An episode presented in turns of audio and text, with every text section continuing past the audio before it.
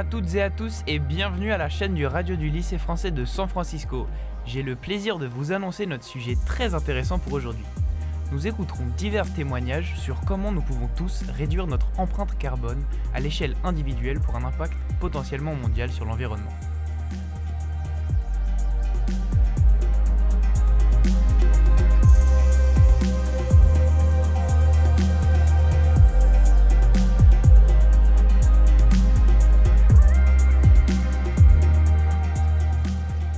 Petit rappel, au cas où il y en a qui n'ont pas écouté en classe de ES physique, l'empreinte carbone est un indicateur qui vise à mesurer la masse de CO2 produite par la consommation d'énergie d'une personne. Nous écoutons donc en premier temps Naya Fullerton et Gabriel Franchecher sur le thème des transports. Merci Lassa pour cette introduction. 25% des émissions proviennent des transports. Ces émissions sont dues à la fois à la fabrication et au fonctionnement de la voiture. Les voitures thermiques non électriques effectuent la combustion de carburant, ce qui libère des gaz à effet de serre dans l'atmosphère, dont le dioxyde de carbone, le gaz qui retient le plus de, de rayonnement solaire et aggrave ainsi de manière considérable le réchauffement climatique. En France, le secteur des transports a une empreinte carbone annuelle d'environ 130 millions de tonnes, soit presque deux fois plus que le prochain secteur qui produit le plus, l'industrie de manufacturière. Afin de réduire son empreinte carbone, il faudrait arrêter de conduire les voitures particulières et les deux routes motorisées, qui représentent plus de 90% des émissions de dioxyde de carbone par les transports. Choisissez plutôt les transports en commun, vélo, ou s'il faut vraiment euh, utiliser une voiture, essayez de trouver une voiture qui consomme du biodiesel ou une voiture électrique. Les voitures électriques en France émettent en moyenne plus de trois fois moins de dioxyde de carbone qu'une voiture européenne thermique. En termes de transport, pour les distances plus longues et le transport quotidien à l'école, je conduis une Prius, voiture hybride qui est à moitié électrique, réduisant les émissions de CO2. Pour aller à l'école, pour réduire notre empreinte carbone et discuter, Naya et moi pratiquons le covoiturage. Quand ceci n'est pas possible, on utilise le Muni, un des meilleurs systèmes de transport public pour se déplacer. On utilise également des vélos normaux ou électriques pour nous déplacer sur des distances plus courtes pour affronter les collines de la ville. Et voilà, ceci sont quelques exemples mais il existe beaucoup de manières de réduire votre empreinte carbone et nous encouragerons fortement à trouver le moyen qui marche pour vous. Merci beaucoup Naya et Gabriel pour cette présentation illuminante. Passons maintenant au groupe de Mathis et Marguerite. D'après l'EPA des États-Unis, environ 42% de toutes les émissions de gaz à effet de serre sont causées par la production et consommation des biens matériels. L'extraction de matières premières et le traitement de ces derniers nécessitent de grandes quantités d'énergie et provoquent de la pollution. Presque tous les aliments que nous achetons sont emballés. Par exemple, il y a 84% de nos fruits qui sont emballés. Les aliments et les matériaux d'emballage représentent près de la moitié de tous les déchets solides municipaux. La plupart des emballages sont à un usage unique et sont généralement jetés plutôt que réutilisés ou recyclés. Les déchets sont soit enfouis dans, dans une décharge où ils s'infiltrent dans les eaux souterraines et les sols, soit entraînés par le vent et les courants d'eau dans les environnements. Les plastiques et les produits chimiques emportés par des phénomènes naturels se dirigent souvent vers les régions les plus éloignées de la planète, où ils menacent la vie humaine, aérienne et marine. Par conséquent, les plastiques se dégradent et les particules finissent par se frayer un chemin à travers la chaîne alimentaire et chez les humains, causant des problèmes de santé. La solution, le zero waste. Le concept de zero waste, qui en français se traduit par le zéro déchet, est la recherche de produits réutilisables et de meilleure qualité, ce qui aide la planète et en même temps soutient les petits producteurs et entreprises. Alors pourquoi le Zero Waste peut sauver notre planète? De 1, la réduction, la réutilisation et le recyclage des déchets conserveront de l'énergie et réduisent considérablement nos émissions de carbone, ainsi que la propagation de plastique et produits chimiques dans notre environnement. De 2, une approche Zero Waste préserve les ressources naturelles et réduit la pollution provenant de l'extraction, la fabrication et la destruction des déchets. De plus, le recyclage empêche les déchets d'entrer dans les décharges et les incinérateurs et fournit aux fabricants de matières recyclées plutôt que des matières premières pour fabriquer de nouveaux produits zero waste.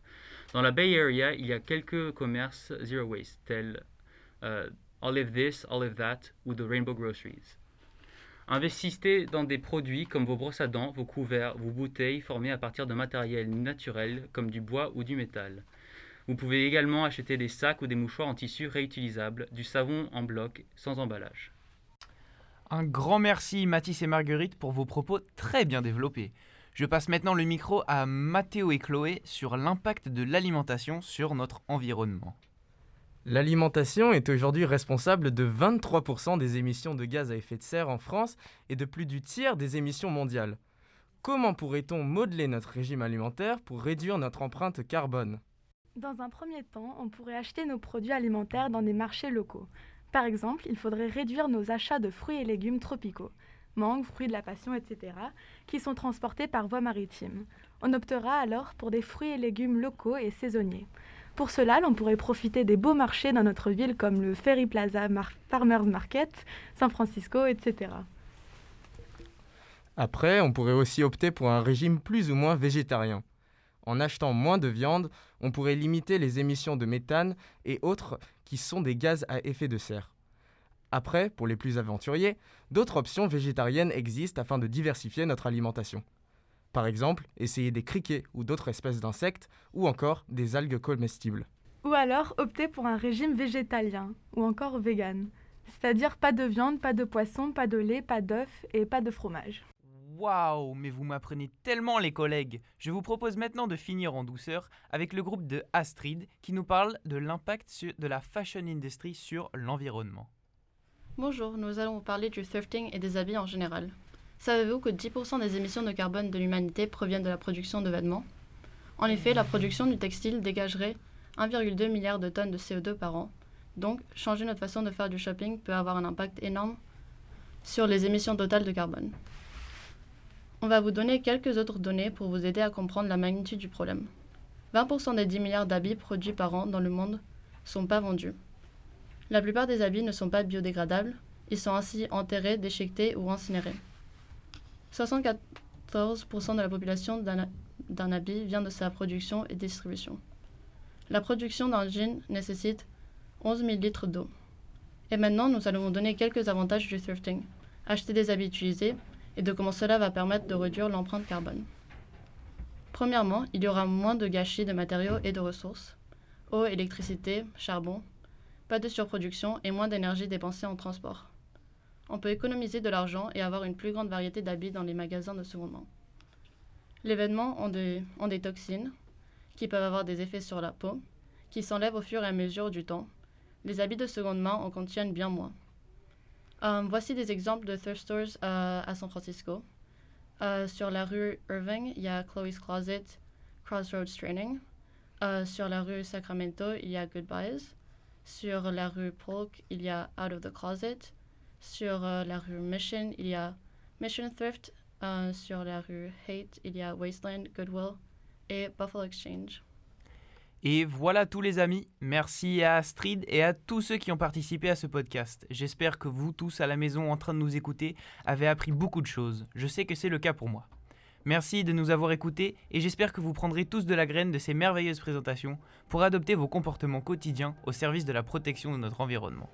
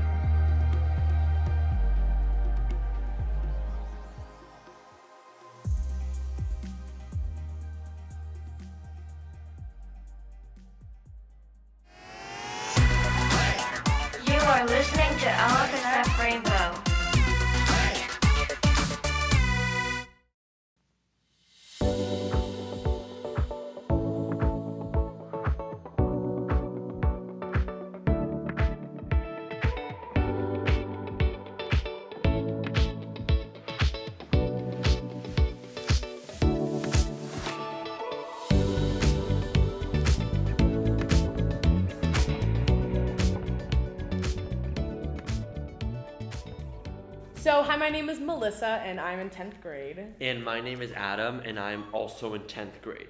So, on the 8th of November, we went to the SF MoMA to see Rafael Lozano-Hemmer's Unstable Presence. And the point was not only for the experience of seeing the art, but also to do a project for French, or our French class, where we had to come up with a dialogue in between the artist and someone who found his art super scandalous. The thing was, I didn't even find the art scandalous. I found it really confusing, but not necessarily scandalous or offensive or anything. If anything, the exhibit had some really cool pieces. My favorite was this sort of fountain, you could say, and it was in this black room, so the white fog of the water really contrast, contrasted. And in the actual water was a poem being spelled out, I'm pretty sure. it was just really beautiful, and I like wanted it in my room. It was just this like it's just very like magical looking. There was also another piece that was a loudspeaker and an audio was playing, or it was like projecting a white light, and then there was also the recording of victims of a shooting talking about their experience. And it was in Spanish, and even though I take Spanish, I didn't really grasp much of what they were saying. But the idea alone and the boldness of a piece with the white projection coming from a loudspeaker and this like pretty dark part of the exhibit was really powerful.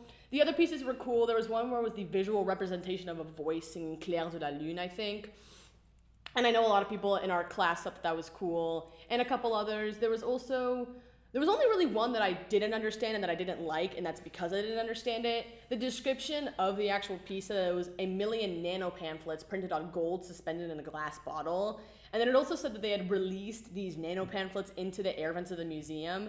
And at the time, I did not understand it. It made no sense to me, and I was like, "This is science. Why the heck is it here?" But looking back on it, I guess it's the idea that if like you breathe in the air of the museum and then you go outside and like breathe out, like you the air would be uh, the art would be traveling, and this art piece showed like you know that art travels.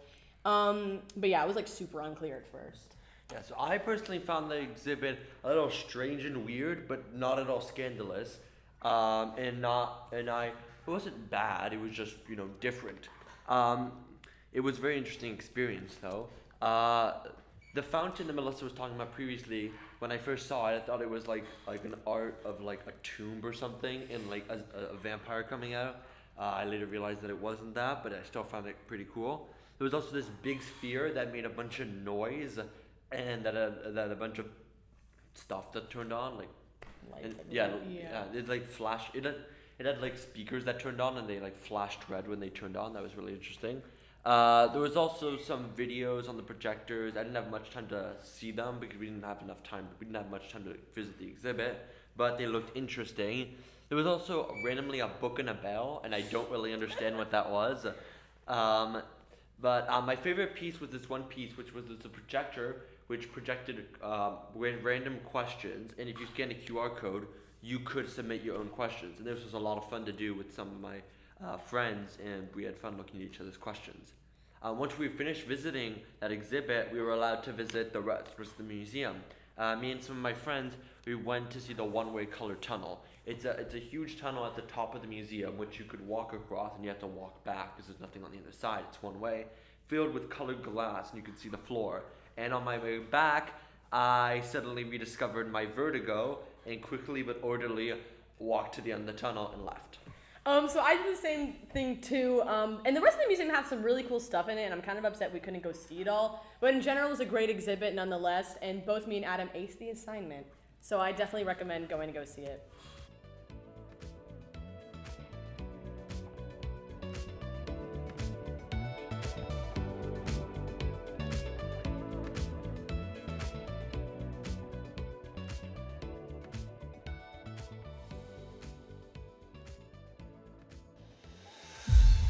Vous êtes à l'écoute de Radio LFSF Rainbow. C'est l'heure de la musique. Nous allons entendre Emma Spence interpréter le premier mouvement du concerto de violoncelle opus 85 de Elgar.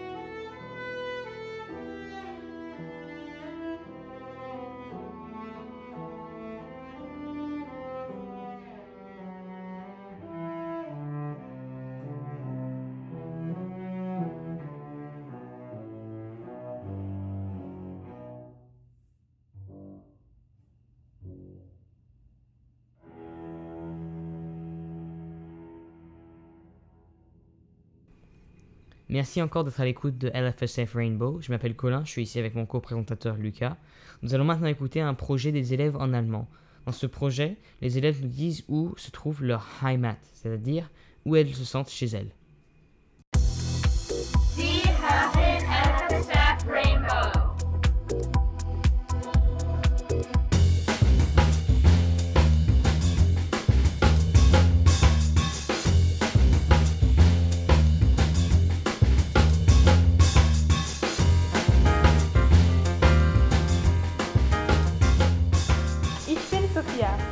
Meine Heimat ist New York, weil es ist, wo ich geboren bin und ich habe in New York die meiste Zeit meines Lebens gewohnt. Ich liebe New York, weil es dort so viele Menschen mit unterschiedlichen Geschichten und unterschiedlichen Leben gibt. Ich will mich hier aus, dass alle Menschen überall hin zu Fuß gegangen sind. Und es passiert immer etwas Aufregendes.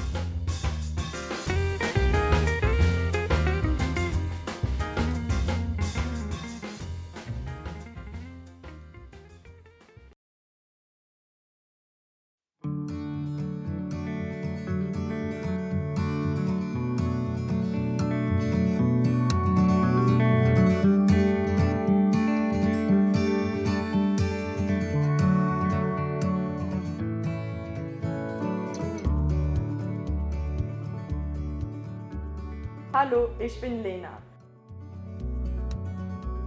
Meine Heimat ist mein Haus in Dänemark. Es ist in Brunsnes, im Süden von Dänemark. Mein Haus ist sehr schön. Ich liebe es, weil es neben dem Strand ist. Ich habe dort das Fahrrad gelernt, wenn ich junge war. Ich bringe meine beste Freundin jedes Jahr mit nach Brunsnes. Brunsnes ist meine Heimat, weil ich fühle mich, mich zu Hause.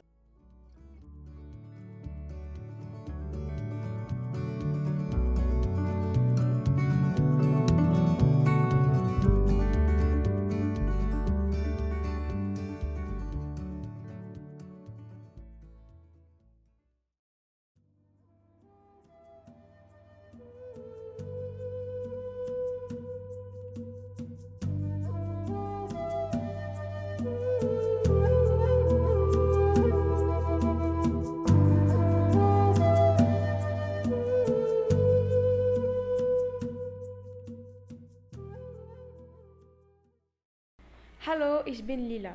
Ich glaube, mein Heimat ist Tokio in Japan. Ich bin kein Japanerin, aber ich fühle mich dort wohl. Ich mag dort alles. Die Menschen, die Landschaften, das Essen. Die Stadt in Japan ist wunderbar. Mit seinen Wolkenkratzen und bunten Geschaft.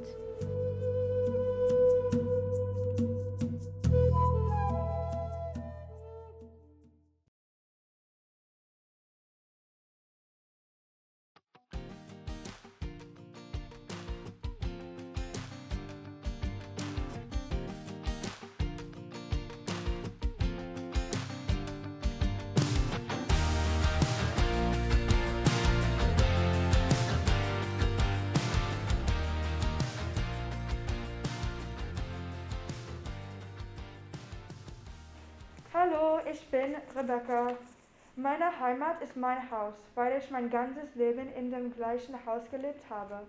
Viele Traditionen wurden in mein Haus erfunden, sodass es ein Ort mit vielen Erinnerungen ist.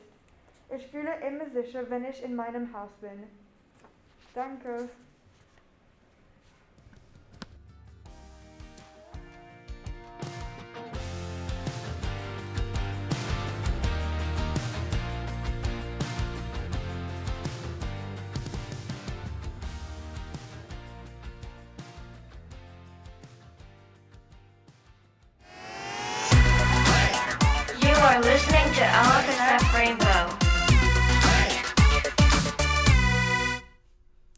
Nous allons maintenant écouter une pièce de théâtre radiophonique en anglais écrite par Randy Parker qui s'intitule Mysteries of the Universe. Avec Mr. Story et quelques élèves de 6e, Elena, Edouard, Darius et Sarah.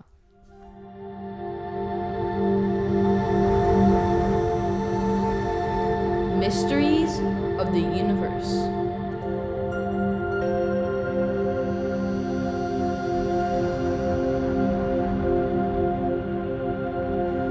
Bigfoot, Nessie, ESP, telepathy, the afterlife, J. Danforth Quayle. This is Mysteries of the Universe. Good evening and welcome to Mysteries of the Universe. I'm Ammo Tulips, live from New York. Tonight, we ask the eternal question which came first, the chicken or the egg? It's a mystery which has been nagging scientists and philosophers since the dawn of time, or at least since the dawn of chickens.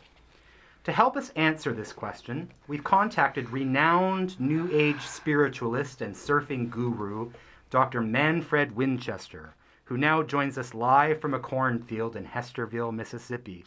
Dr. Winchester, welcome to the program. Thanks. And like, call me man, man. Okay. Man, I understand you've spent considerable time investigating the question. Which came first, the chicken or the egg? That's right, Ammo.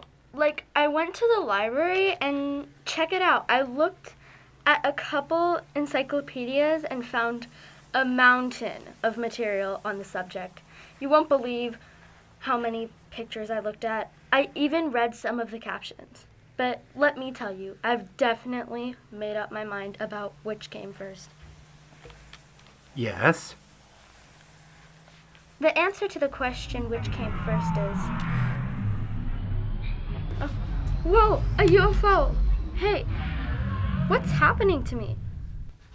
Bad trip. I'm being abducted. Hey, just like Close Encounters. Cool.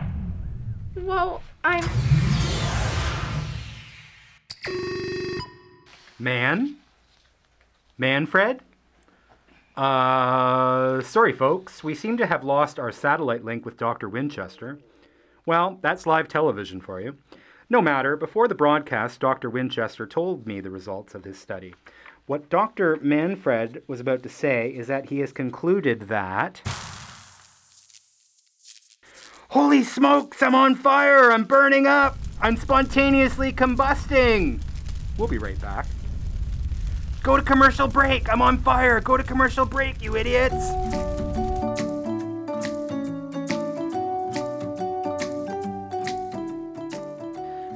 Someone get a fire extinguisher!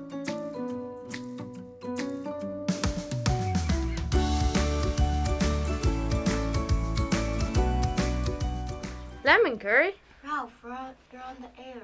What? We're live. You're on the air. Oh, uh, hi everyone. Welcome back to Mysteries of the Universe. I'm Ralph Johnson, your new host. Wow, a few minutes ago, I was just a key grip here at NBC. Talk about being in the right place at the right time. Anyway, today we are trying to unravel one of life's greatest mysteries. Uh, uh, uh, spontaneous combustion. No, the chicken or the egg. Oh yeah, which came first, the chicken or the egg? Let's see. What I was about to say before I exploded was, Christ, I don't know. Oh, I've just been handed a copy of Manfred Winchester's study, which is going to be published next week in Scientific American. Let's see. It says here that. No. Wait a minute. My producer's telling me that we are now going to go live to Mysteries of the Universe correspondent Jim Morris for a new wrinkle in this week's mystery. Which came first, the chicken or the egg? Jim joined us live from the Hound Dog Diner in Gilroy, California. Love me tender, love me sweet. Waiter! Never Waiter! I'm ready to order dessert. No problem, sir. I'll be right back with the dessert menu. love Me sweet. love me sweet. Jim, you're on the air. Can you hear me? Oh, sorry, Ralph. You caught me off guard. I thought I was scheduled for later in the show. Jim, I understand you found the answer to this week's mystery. I sure have, Ralph. I've been doing extensive research here at the diner. What have you discovered? Well, after sampling several dishes here tonight, I've firmly concluded that the answer to the question which tastes better, the chicken or the egg, is the chicken. Uh, Jim. There's no doubt about it. Chicken is infinitely more delicious than eggs. In fact, I did an informal poll and discovered that over 80% of the diners here tonight prefer chicken to eggs, except during breakfast, so I think it's safe to say. Uh, Jim! Yes, Ralph? Jim, the question was which came first, the chicken or the egg, not which tastes better. Are you sure? I could swear my copy read which tastes better. I'm afraid not, Jim. But thanks for the report. That was Jim Morris, live from Gilroy. Good news, folks. We have reestablished our satellite hookup with Manfred Winchester. Like, all the aliens did was prick me with needles and remove my appendix. I was so stoked that they didn't take out my brain or replace me with an android or something. Psst. Manfred, can you hear me? You're on the air. Oh, sorry. Who are you? I'm Ralph. What happened to Ammo? He exploded. Bummer. Oh well. Now, where was I? Oh yeah. As I was saying before, my research at the library clearly indicates that the answer to the question which came first is I'm sorry, Manfred, but I've just been informed that we are out of time this weekend. We will not be able to hear the results of your research. Sorry. But I spent all that time looking at pictures at the library, all for nothing? Well, folks, unfortunately, I'm afraid the question, which came first, the chicken or the egg, remains a mystery. But tune in again next week when we will examine yet another of the universe's great mysteries. Why is the grass always greener on the other side? From Manfred Winchester, Jim Morris, and Ammo, Tulips, I'm Ralph. Good evening.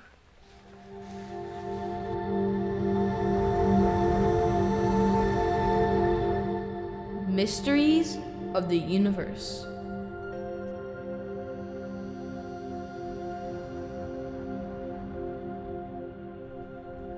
LFSF Rainbow Radio would like to thank the author of this play, Mr. Randy Parker, for allowing us to record and air his play. Pour finir l'émission d'aujourd'hui, nous allons écouter Colin Cécile jouer à la guitare une adaptation de La Pavane pour une infante défunte de Maurice Ravel.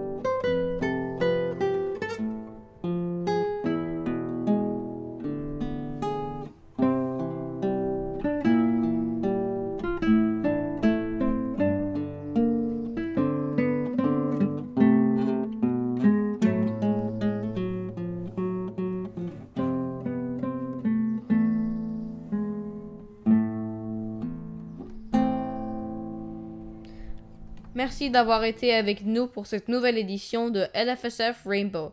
Ici Lucas Cécile. À la prochaine!